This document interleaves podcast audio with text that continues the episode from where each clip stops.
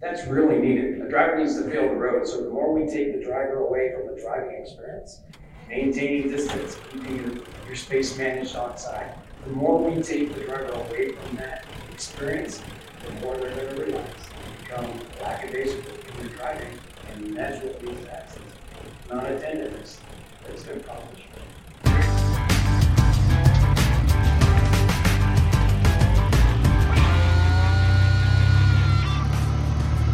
How about a round of applause for Nussbaum Transportation's Clark Reed?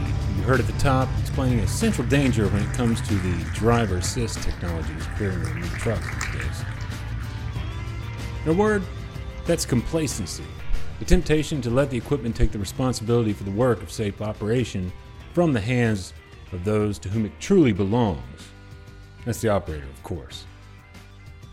And Reed would go on to say much more than that in his talk at the Truckload Carriers Association's Safety and Security Division annual meeting back early last month in St. Louis. He was joined there by longtime independent owner operator Henry Albert, a former Overdrive Trucker of the Year, in a panel moderated by TCA Chairman and DM Bowman Chief Jim Ward. In today's podcast, we're going to dive deep into that discussion, enlightening in many ways for real world perspective on the space where increasingly sophisticated driver assist technologies meet the realities of the road and the realities of many trucking companies. I ran into both Reed and Albert last week, actually, at the Walcott Truckers Jamboree, as it just so happens, where both showed the next generation Cascadias they pilot in efforts for the Freightliner Team Run Smart program. Both rigs are outfitted with every bell and whistle you can think of. Also, at the Walcott show, of course, I found the exact opposite in the form of a contemporary example of where the truck owner operator comes from in America.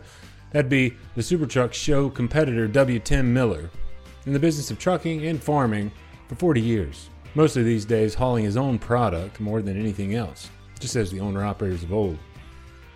Miller farms around 300 acres of corn and beans, hauling exclusively with an early 1980s classic rig he told me about in what follows here. What's more, the owner operator this year was attending his 30th Walcott Truckers Jamboree. He missed one year of the show with an injury some years back, but otherwise he's been a part of it since its 1979 start, he said. Here's Miller. Name's Tim Miller, and I've been driving a truck for about 41, 42 years. I also farm, Okay, and oh, it keeps you busy. sure. Is, is farming um, as much of a, as big of a part of what you do as trucking, or, or about equal, or what? It's about equal, Yeah, you know, hauling your own grain to market or whatever. And sure. And, and, and still doing that to this day, like, yeah, yep, in large part. yeah. I live in Oelwein, Iowa, about oh, 150 miles northwest of here. Okay.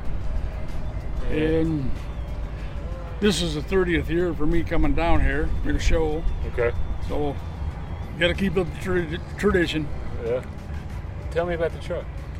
That's 1982, 359 conventional Peterbilt, Okay. 400 big cam Cummins with a 15 over transmission. Is that the original engine and everything in it? Yeah, Okay. I I don't know if it's been overhauled before, but I haven't touched it. I've had it for about 15 years. I found it in a town west of my place, about oh 30 miles. Okay. A guy had it for sale, and I picked it up. Yeah, he used to uh, run it for Target Distribution Center, Okay. and just got tired of it, and so I, I bought it and repainted it, and now I drive it. It's it's got the old Corvette dash. Yeah. Yeah. I haven't really changed anything in it. Yeah. You know, my my daughter got them pedals. Okay. Oh, probably 10 years for my birthday, and Okay. so I put them in there. Do you end up hauling for other people as well? I used to, but most everybody's got their own truck now. Okay. You know, up in my area. Okay. So I used to haul heavy equipment, but everybody, you know, there's people gone out of the business, and other people's bought their own Right. low boy to haul their equipment and On your your farm, uh, what what are you growing exactly? corn and beans. Corn and beans. Yeah, half and half, 150 of corn, 150 beans. Uh, it was about 320 altogether, but some some you can't farm. Miller does all that, mind you, with a prosthetic as part of his left arm, the result of an accident with a hay baler in the 1980s. August 18th of 81. Okay. I got caught in, in a round hay baler and lost Oh, my wow. arm, and I've been driving and working with it ever since. Right. Every two years, you have to do a skills performance test, Yeah, yeah. and I've had to drive once with a federal DOT officer, but that was no problem. Yeah, yeah. I mean, I've done that quite a few years, and you just get used to it. I mean, that's that's all you got left, you know. About the truck, Miller added, It's seen a lot of road with me, and probably a lot more road before me. Yeah. What? What's the biggest? What's the longest trip that you take in it when you're trucking these days? Oh, it's it's not very far. Probably oh between 60 miles Okay. down to maybe two miles. There's an ethanol plant right west of me, about a mile and a half, and load and just go to the ethanol plant and come back home. Right. Um, 42 foot hopper bottom, Okay. Tim Timpte hopper. Oh, that's an, an 80, 1980 80. Timpte. Wow. It's it's old, but it still does the job. Right. You can find pictures of Miller's 1982 359 workhorse and his previous 359 as well from none other than a 1990s print edition of Overdrive via the post that houses this podcast for July 16, 2021. Visit overdriveonline.com slash overdrive hyphen radio to find it. Now, on to new truck technology with owner operator Henry Albert and driver Clark Reed in that panel hosted by TCA chairman Jim Ward last month. Keep in mind, they were speaking to a room full of safety professionals at trucking companies. Before we hand it off to owner op Albert, though, to start with some of his collision mitigation systems insight, here's a brief word from Overdrive Radio's sponsor. First Guard provides commercial truck insurance to leased owner operators done right, as we've done for more than 80 years. We provide physical damage and non trucking. Many companies make you pay up to six months of insurance premiums up front, but not First Guard. We bill monthly, so you get quality insurance without needing to pay a lot of cash up front. Go to firstguard.com. That's one S T guard.com. First Guard. We speak trucker. Let's talk. And it used to get me in trouble, but I always taught drivers to not use collision mitigation, which sounds wrong, but it's right. Their job is to stay a step ahead. I try to teach them what it's actually looking for. Because the first time it goes off for something that they didn't want it to, it never goes off for nothing, but it can go off for something you didn't want it to.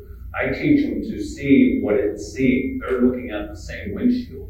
And the key becomes to stay a step ahead of it. It's just like walking a dog. You could have the best guard dog in the world. You're walking it down the sidewalk, and there's a little kid playing on the side. You know what's going to go for that kid. You don't want it to. Curve it up before you get there. So the key is the truck to train the driver what it's looking for, and not tell them that it's all figured out. You don't need to do anything. It's not all figured out. It does need their assistance. Knowing what it's going to see is the key. It's the voice of moderator and TCA chairman Jim Ward you're about to hear now. So Henry, what technology have you trained some individuals on that, that you think is really advantageous to us in our industry? The automated manual transmission is one, right off the bat. Uh, the collision mitigation. And so much of the conversation becomes of how smart these trucks are. Which is funny because when I get with the drivers at a truck stop, they want to tell me how stupid the truck is. When I get around the salespeople, they want to tell me how smart it is. That means one of the two of them is wrong, right? They're both wrong. These trucks are not at all smart and they're not at all stupid. They're just a computer, and computers are not smart or stupid. They're operating on logic. So that's really what I train them on. What's the logic behind this system? Once they understand the logic, they can stay a step ahead of it. It makes them a better driver, and it keeps the system in the background to save their career and or someone's life. Clark, similar question, is it, based on the technology that you've used, and I know Nussbaum uses a lot of a lot of the technology. What have you found that's been really advantageous to yourself, and maybe even training, uh, new, new professional commercial vehicle operators coming into the industry? I know Jim Ward set it up here, but I also know that this audio isn't the greatest I've ever had for you. In case you didn't hear the ID of Clark and what Ward said there, here's Mr. Reed, Nussbaum Transportation, answering Ward's question. One of the advantages of this technology is the safety aspect of it. The problem comes in when we become too reliant on it. I kind of mentioned that before already. So I love teaching my students how this technology works, what it does, what it's seeing, and then I teach them not to use it. Comes with a side guard assist it tells us if there's something over there.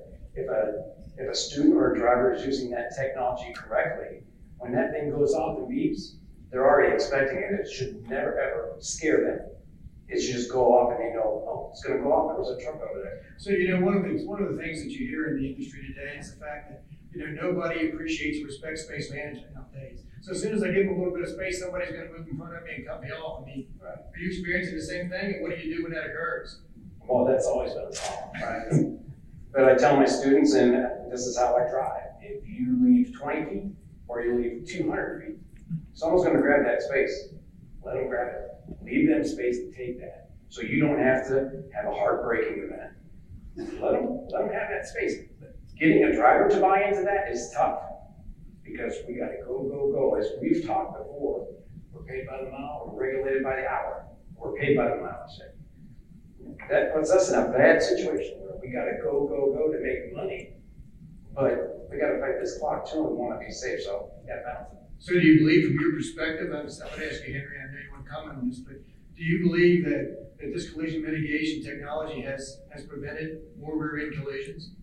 Absolutely. But what I want to go into on that matter, let's go into one of the original safety technologies that came into cars and trucks, ABS. When you study ABS and crash rates of cars and trucks, when they first introduced ABS, the crash rate dropped.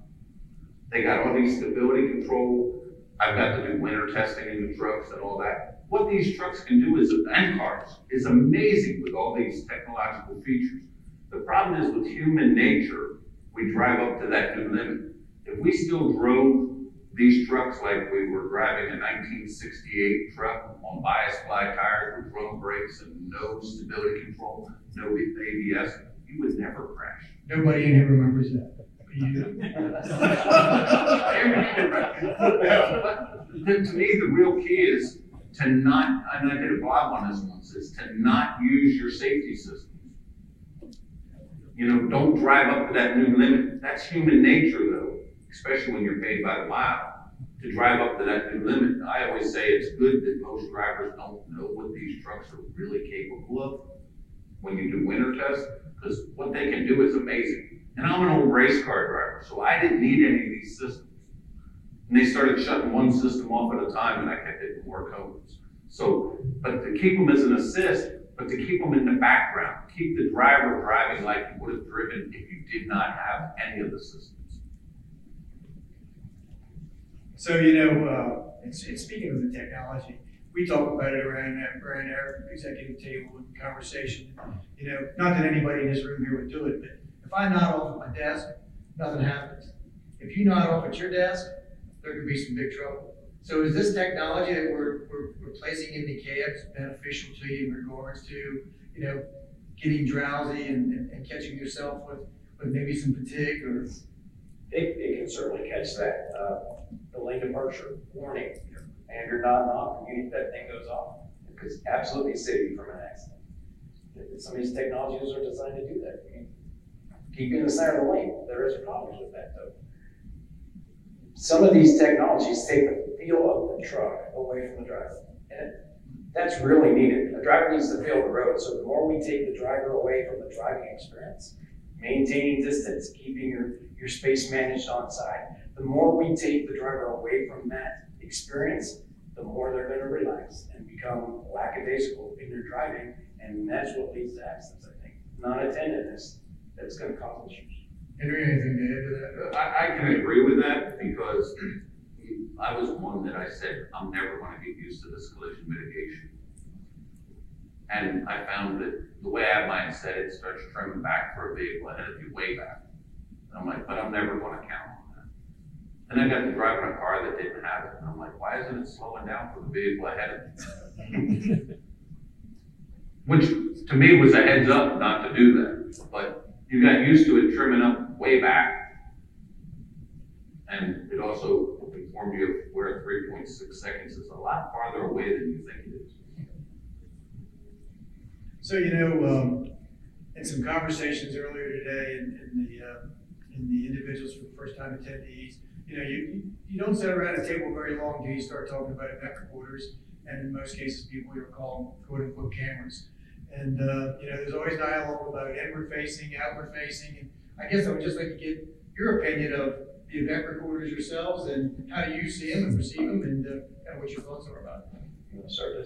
I had outward facing, I wanna get another one, the current one I had was broken, it was rather primitive, but being a one truck operator, I didn't have the sophisticated system that many of you have. I don't have a problem with the inbound, the, the inward camera. I mean, if anybody wants to watch it, they're gonna be bored, but, you know, I, I understand where some drivers, they start saying about privacy, but, you know, don't have it aimed at the sleeper, you know? to me, you're working for somebody else, and you're also applying your trade on public highways. That's a privilege, and being responsible for it being recorded to me, you shouldn't really think of that as a private moment. We're applying our road on, are applying our trade on a public highway. How many of you in the room here are, run, are running event recorders by raise of hand? Would you gives, just kind of give us a feel? So, so quite a few. Clark, how about you? So, so here you are. You're you're training individuals in Nussbaum, and they're getting in the cab with you. And I'm assuming you have the event recorders Yes. as we go as we talk. So, how do you help a new individual? Help me with these folks here. Help understand. How do you help them understand that why that of technology is in that tractor? A couple of things. What they'll see real quick is, remember that twenty foot, two hundred foot space we were talking about? Someone's gonna jump in there and it's gonna make them have to jam on those brakes. It's gonna happen. So now I've got a perfect reason to show them that could have saved you. If you had rear ended them or something had happened, now you've got protection. That inward facing camera is gonna show you weren't talking on your, you're playing on your phone. You weren't fiddling around with anything, you were paying attention. And, and I say this all the time, drivers hate that technology until it saves their career. Companies love it because it's gonna save them from the nuclear verdict or whatever. Drivers hate it until it saves them. Outward facing camera, I don't know any driver's got a problem with that. Someone looking at them while they're driving, for some reason that's an issue.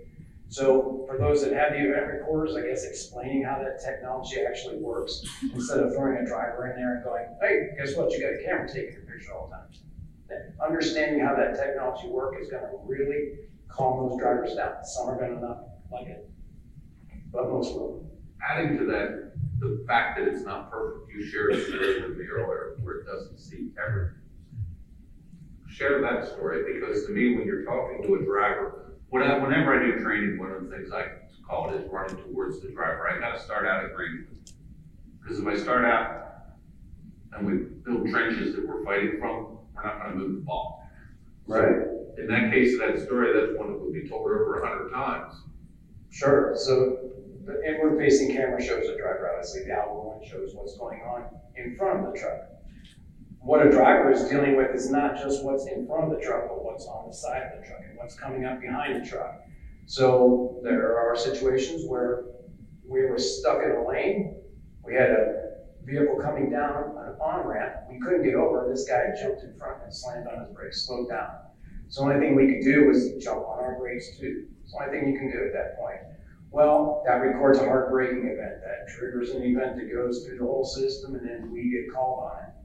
Now, the chances of us remembering what happened at that point, we may not remember the details of it. We might, we probably won't. So there are some limitations to those cameras. So if you call the driver and say, hey, what are you doing? Have to change. You could that lane over there was open. You could have moved. Not necessarily. The driver may tell you there was something. I had a situation where a car was right on my tail, and if I had slowed down, he had come underneath me. There was no doubt that that would happen. That camera doesn't show that. It does not show the whole story. So worrying about hard braking only, I guess, is not not necessarily a good thing. You have to take the whole picture into account when dealing with driving. I'd like to expand on the hard braking events. Uh, I get around a lot of the technical sales reps and everything, and they get on the engine reports and they really get into the hard braking events. And that's something I don't like to talk to drivers about at all, because I never want them to second guess hitting that pedal. I might be ahead of them sometime they need to hit it. And I got in an argument with some corporate people over this at one time. Interestingly enough, that month in Commercial Carrier Journal, they had a preventable or not preventable accident. The driver got called into the office for hard braking events. He left the office in the truck, went down the road. He was coming up on a railroad track. The light started flashing. To stop, he was going to have to hard brake. He said the light just started flashing, so he decided he could make it and not get recorded a hard event. Fortunately, the train didn't hit him, but the crossing gate hit the trailer. And of course, was it preventable or not preventable? Of course it was preventable, but to me, there was a mitigating circumstance in there. They had him worried about he was going to have another hard braking event and get called into the office. So what I like to do to embrace the drivers on this, I never talk about that with them. I always go to the load factor page in the engine reports and I work on them from that side because to me, that's just the same way a race team works with their driver. If you get them smooth from the backside forward, the hard braking events disappear on their own. So you're not gonna get this opportunity very often. So you have two hundred and fifty safety professionals sitting out here in the audience today. If there was one or two things that you'd like to see them be better at at their job, what would it be? My safety guys here. Oh, no, wait, wait, wait, let me, hold on, let me take that back. You just need to. You need to remember a second. We can only remember them, I guess. Uh, In a perfect world, every safety professional would have ten years of driving experience. With all this technology, they'd be trained on it, they would know exactly how it works and what a driver's doing. That's not gonna happen. It'd be nice, but it- it's not, and that's okay. We've all got our skill sets, right? Understanding though, how this technology works from a driver's side, instead of just saying, look, we've got collision mitigation, get in that truck and drive it. Okay, well, the driver's gonna get their own opinion of that, uh, technology, regardless of what it is. And they're gonna figure it out on their own, whether it's the proper usage of that technology or not, they're gonna figure it out. And then they're gonna take all the bad stuff, and that's how that technology works, period. They don't wanna hear all the other stuff. So, uh, I would like to see the safety professionals and the, and the safety departments actually trained, in a perfect world, this would happen.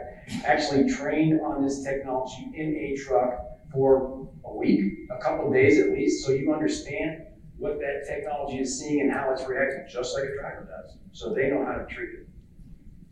That's one. What do you want, Bubba? Oh, another one. Do you have a I guess, I guess more, uh, this sounds bad, because I work for a great company, I'm not just saying that because Rick's here, I truly, truly do.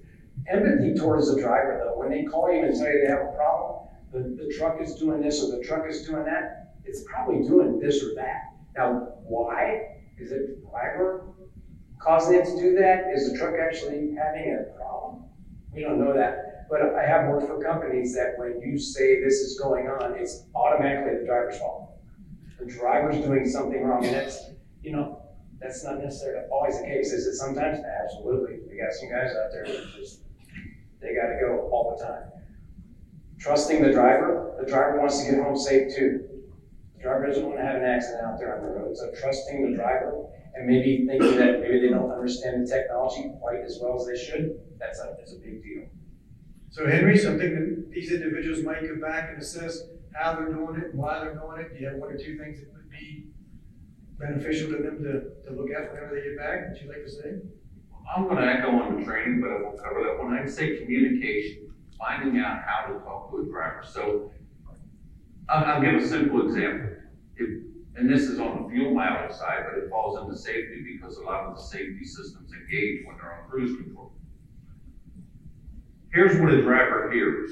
When you say to a driver, you're not using cruise control enough. What the driver just heard is, some computer can drive better than I can. They're not listening to another word you have to say after that. You gotta get, get through them to where they want to do it. So, like with collision mitigation, I always start out with guys that are starting out new or gals. that the first month, I always tell them, I guarantee it's gonna irritate. They're like, no, no, no, no, I'm open-minded. But if you told them, hey, this thing's all figured out, it's there to save your career and all that.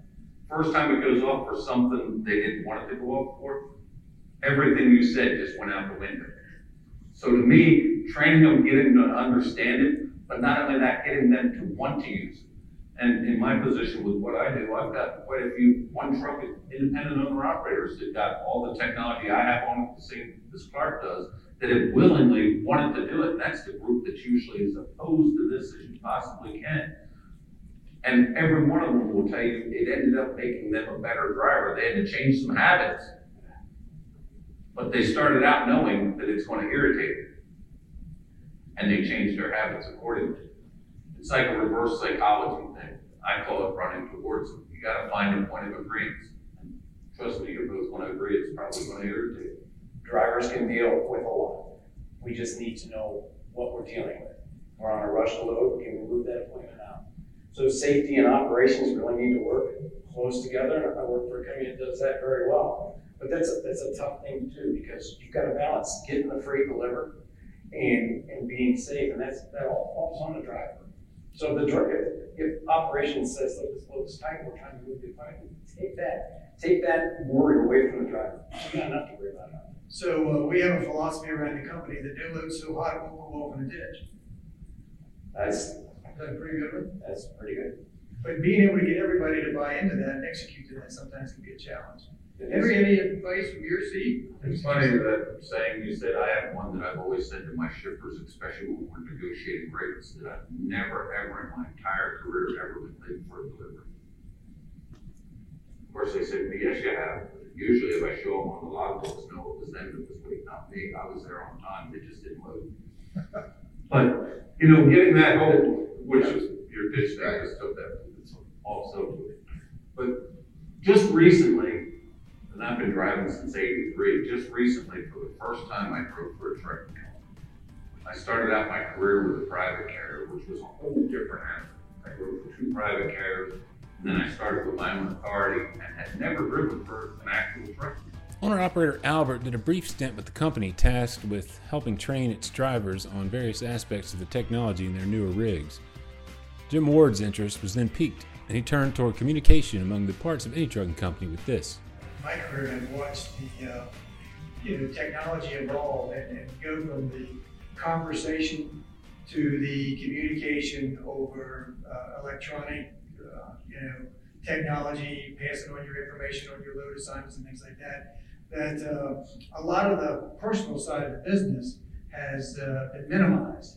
And so I, I don't know that if we were challenged because of that, or if that's a that's a good thing. I mean, I know I know there's certain uh, commercial vehicle operators that, you know, once they get to a certain point, the less communication is best for them. There's others that just need to communicate because of their profile and personality on a more regular basis. So, so being able to effectively manage that is, is, is really a, somewhat of a challenge, I think, for the people here in the room and, and the staffs that they work with from an operating perspective. So I didn't know if you had any. So, yeah, I do have one.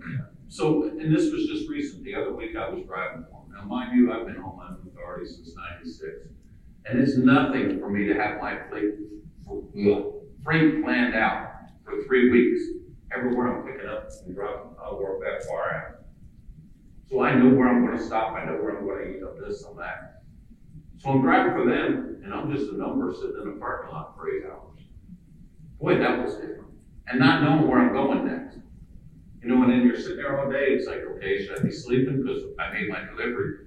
Then at the end of the day, well, and fifty-four miles over here.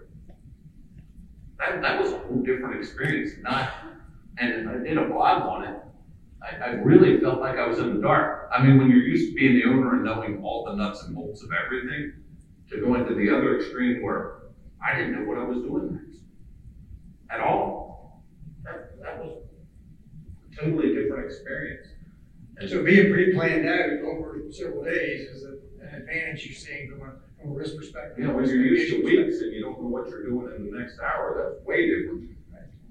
So, I so I asked you about the safety professional. professionals, or one or two things that, that they could go back and assess and look at that you'd like to see them get better at. How about their departments in general? Was there anything coming out of the, the safety department, there's things associated possibly with maybe orientation or, you know, in, integrating and working with the maintenance facility. Sometimes you hear about some challenges between safety, working with maintenance, and, you know, being able to get the equipment repaired on time and get it moving and those kinds of things. Anything like that that you see that could be of any value to the folks sitting in this room?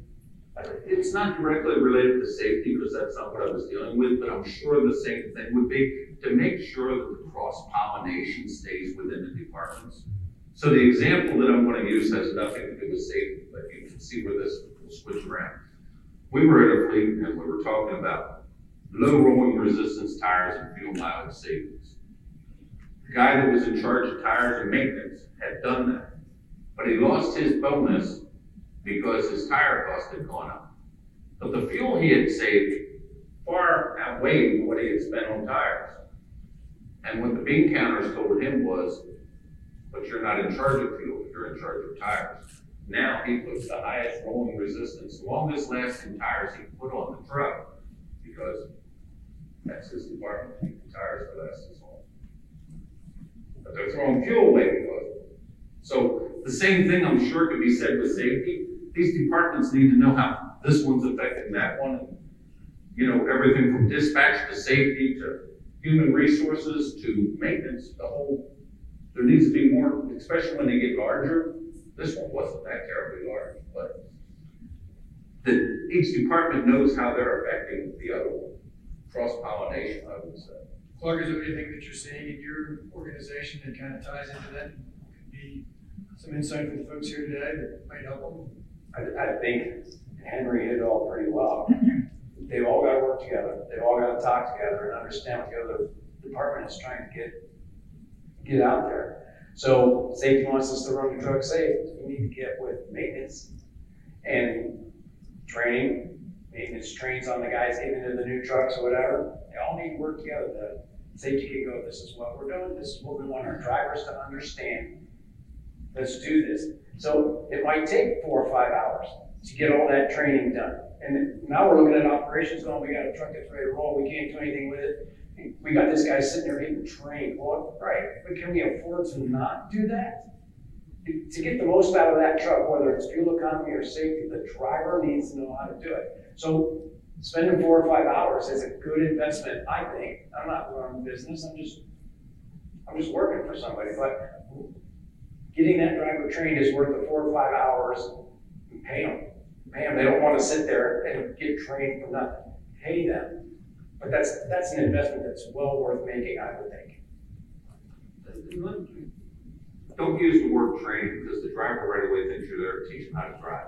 We're, we're, teaching you about the technology so that you can better interact with that. But back to your tying it with safety, I know of an example of a carrier where safety and the shop would be tied together. So the drivers are over the road, they got everything in there, their teams, it's a lot of husband and wife teams, they got half their house in. If they turn the truck in for much of any kind of a repair, they have to move out, get into another truck. Well, they don't wanna turn a truck in for a repair. Is that a good thing? Probably not. So here's one with collision mitigation. I got in one of the ones that for Freightliner Team Run Smart, I had to go pick up a truck and I had to take it up into Indiana to take a trailer down to Louisville. So my first time driving a truck with collision mitigation, nobody told me anything about that. I picked up the truck in the factory and I'm driving bobtail up I-77 from West Virginia. Nothing's slowing me down except for the speed limit at 65. I'm just sitting back in the seat, cruise on, just rolling up 77. Not a worry in the world.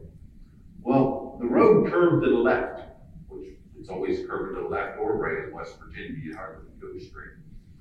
There happened to be a steel hauler down to about 35 mile an hour in one of those turns. Now remember, collision mitigation is looking straight ahead. It's not smart or stupid. But it's primarily looking for vehicles that are moving slower than you. It's looking straight ahead. That steel hauler became straight ahead of me. The collision mitigation doesn't know the road turn. All of a sudden, I got up near that truck and that thing jaked and braked, and I'm like, well, this stupid thing, there's nothing ahead of me. Well, my job is to figure out how to make it work, so I would erase that out of my mind right away. And I'm like, all right, what could I have done differently? Well, what I found is the truck's looking for a reaction from you. if I had to cancel the cruise, if I had to hit the brake, or lightly put my foot on the throttle, the truck says, okay, Henry, you got this. Now, if you do the throttle one, don't get midway and lift off because it's gonna say, oh, no, you didn't.